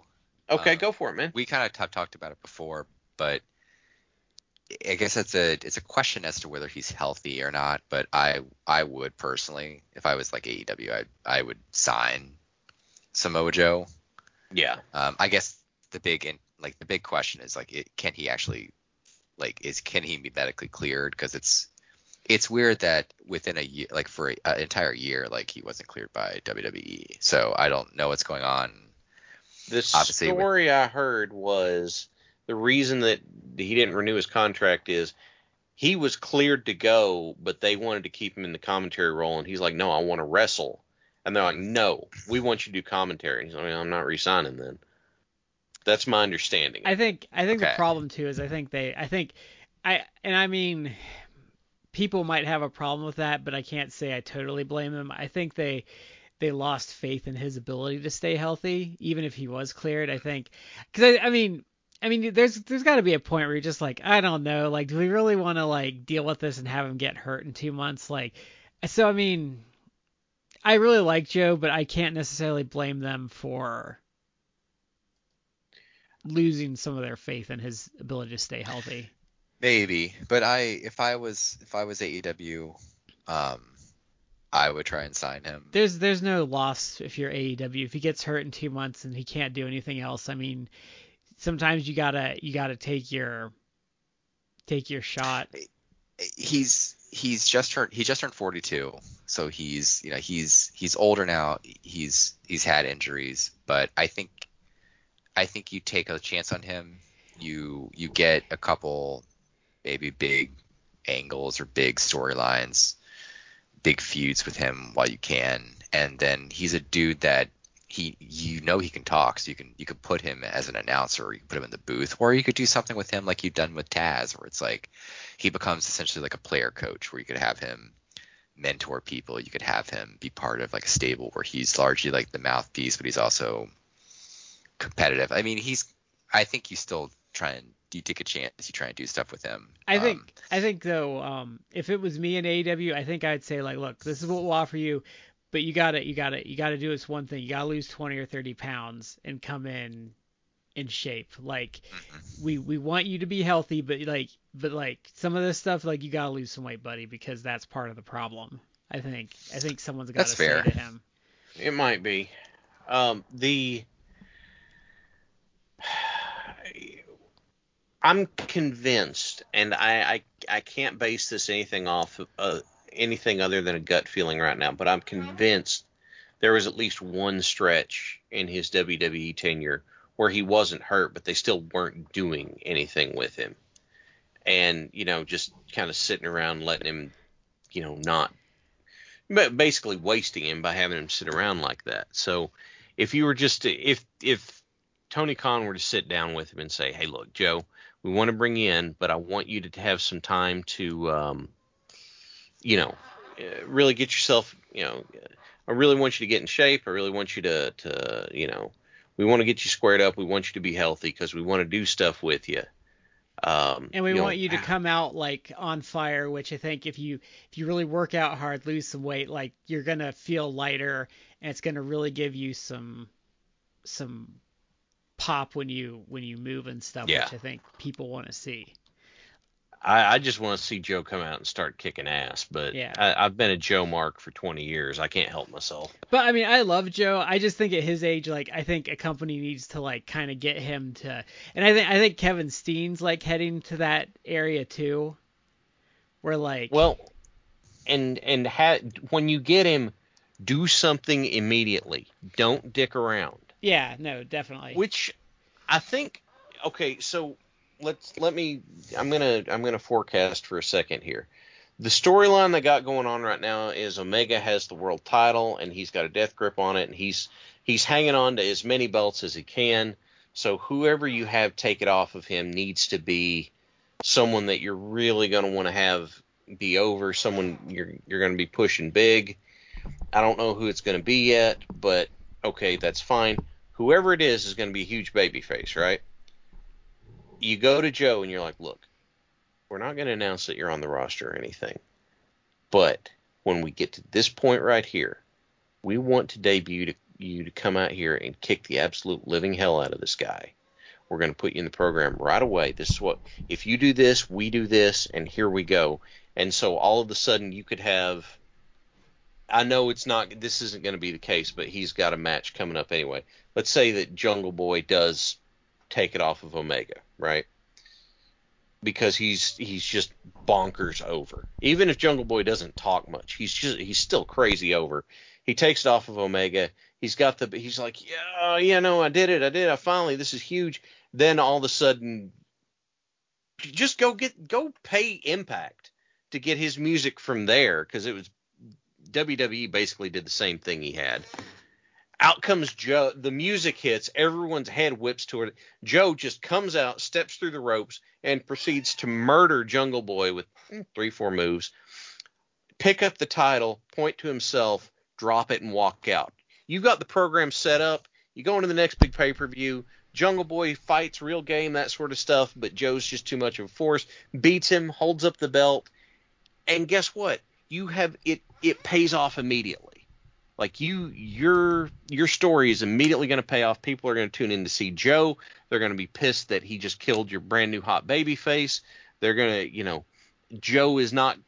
There's not going to be this cool down period where someone's on the roster. Like Miro did, a, he did fine. He was on the roster for a while. He was doing something kind of fun and silly to kind of relax before he turned on turned it on for the gimmick he's doing now.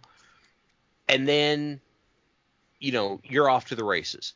And if Joe gets hurt somewhere at that point, he can always come back and say, I didn't lose that. You're going to give that back to me. Eh, You know, not not hard at all. Sorry, I, I went like fantasy booking Oh, you're- rant you're there. No. what, what Yeah. was what was the other one you wanted to mention, Matt?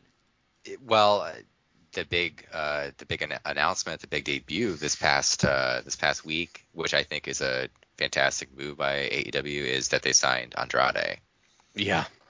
Which was essentially a no-brainer. Like somebody somebody was going to sign him because Mhm. he's he's in my opinion he's too talented, and he was absolutely squandered. And to bring it full circle to talk about uh, Orlando Colón. Orlando Colón actually somebody interviewed him in the last few days.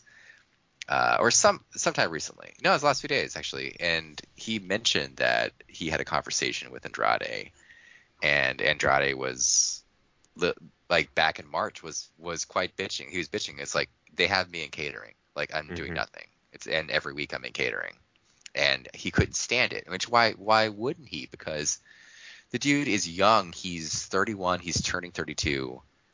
Like you literally could have like another 10 years of him at a high level.